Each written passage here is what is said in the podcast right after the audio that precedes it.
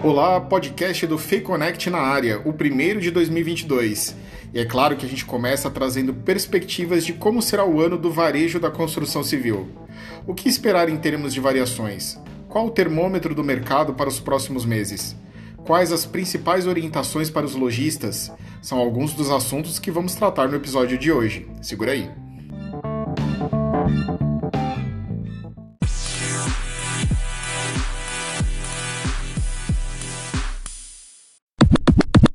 Seja muito bem-vindo ao nosso canal de áudio e aqui você encontra entrevistas com grandes especialistas para um upgrade de conhecimento e para a visão estratégica do setor, com a facilidade de aproveitar o conteúdo quando e onde quiser.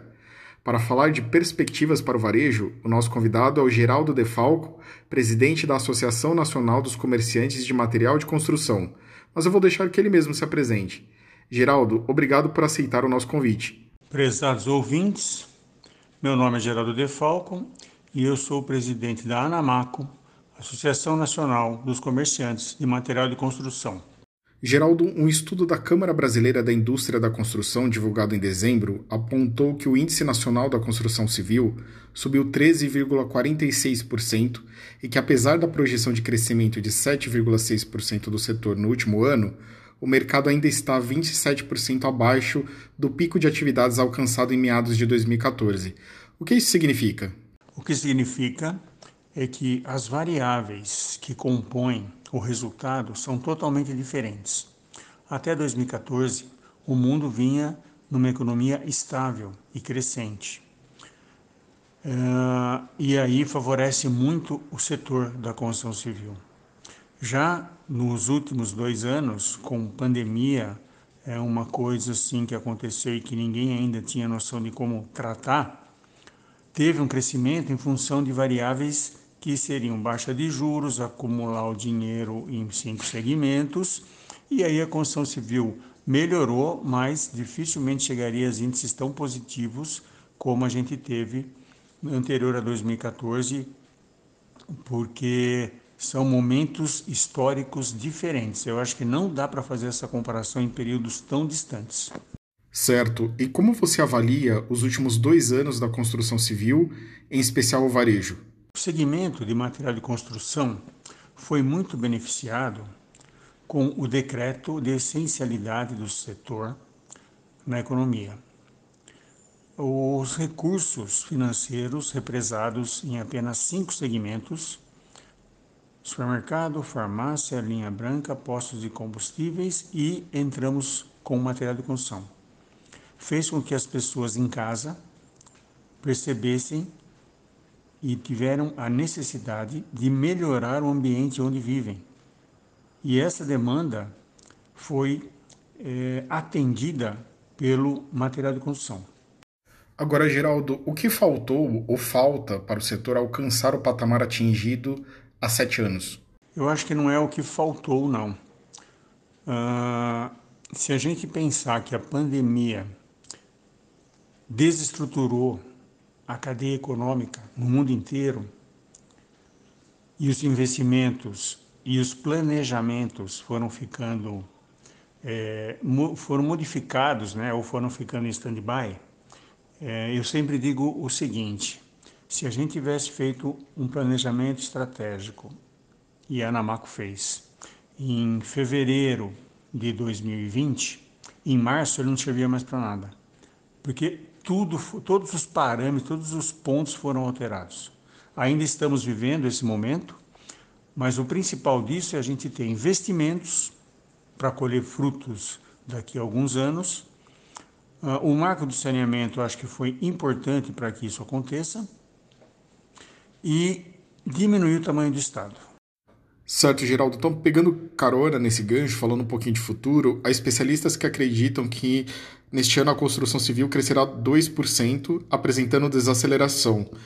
Quais as projeções do varejo de materiais de construção em 2022? As pesquisas junto à indústria uh, mostram que eles acreditam num crescimento de 2% nesse ano.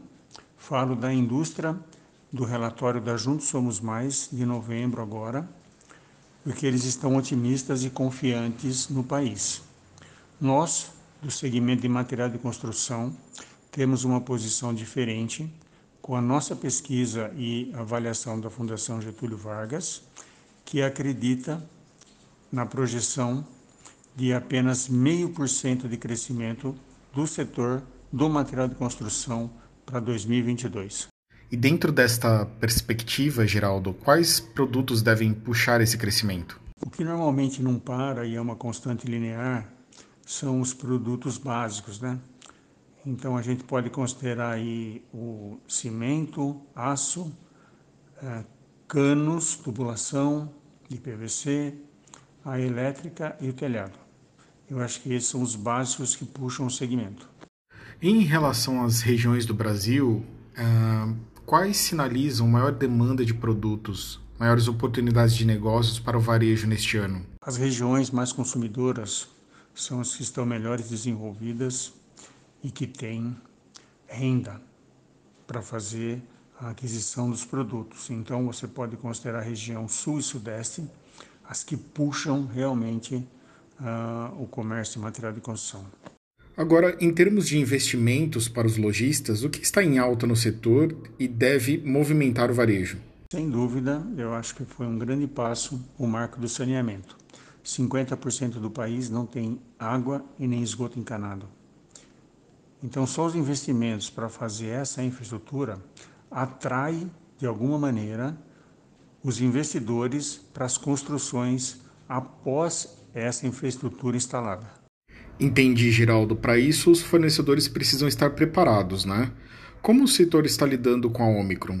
Após dois anos de pandemia, você acredita que o setor como um todo está mais preparado para lidar com a possibilidade do surgimento de novas variantes e um possível impacto aí no funcionamento do comércio? Desde o começo da pandemia, o setor tem se preocupado com todos os protocolos e a gente, em pesquisa, uh, a gente percebe que não é um fator determinante as lojas de material de construção ser um disseminador do vírus. O que tem acontecido agora com a Omicron, e agora já tem uma variante da Omicron também, é que como ela é altamente contagiosa, ela vai acabar fazendo aquela imunização natural. E a gente espera que essa onda é, de contaminação que também não é tão grave, né, não atinge os pulmões, ela possa realmente fazer com que o vírus desapareça. Assim esperamos. Com certeza é o que todos esperamos, Geraldo. E novas tecnologias estão mudando o setor, né? e uma delas é a construção modular. Como o comércio de materiais vê esse movimento? Eu acho que não é somente a construção modular. O mercado está tá mudando muito rápido. É só olhar para os últimos cinco anos. A velocidade de transformação tem sido enorme. O material de construção pode estar contido dentro das construções modulares no momento em que você está fazendo a confecção na indústria, padronizando né, esses módulos. É ali que a gente vai dar ou é, um acabamento depois, uh, ou participar junto com esses grupos, junto com essas indústrias modulares, e esse é o papel da Anamaco. E por falar nisso, Geraldo, como a indústria tem se preparado para as novas tecnologias? A Anamaco tem feito vários encontros, como o Maticom, toda segunda-feira, com uma empresa que possa nos trazer informações tecnológicas, seja indústria, seja da área jurídica também, seja da área de tecnologia e vendas por marketplace.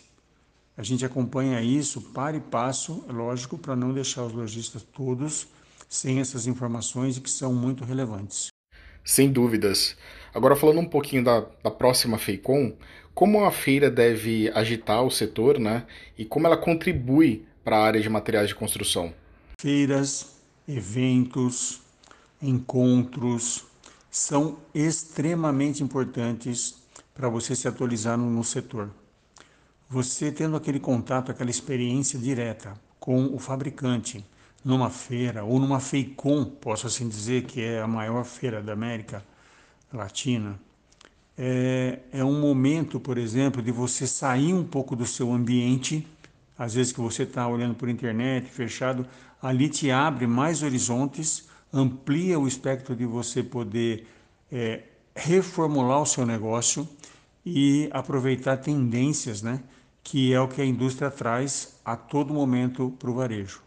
Sim, as feiras são verdadeiros pontos de conexão entre o mercado e as principais tendências. E quais as suas expectativas para a FEICOM? As expectativas são as melhores possíveis. Depois de tanto tempo longe de uma feira, eu acho que fica assim uma uma esperança, né, de poder ter um, um novo recomeço aí dentro do setor de eventos, onde a gente faz muito relacionamento.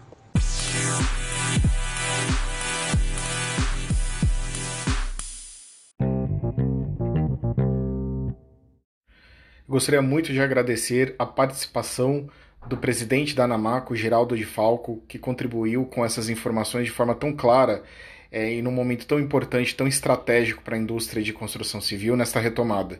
Geraldo, muito obrigado. Obrigado a todos. É, agradeço a oportunidade de poder falar um pouquinho mais sobre a Anamaco e o, e o, o entendimento que nós temos sobre o mercado. E deixo aqui um site é, que vocês podem acessar, né? e, e ter mais informações da associação www.anamaco.com.br.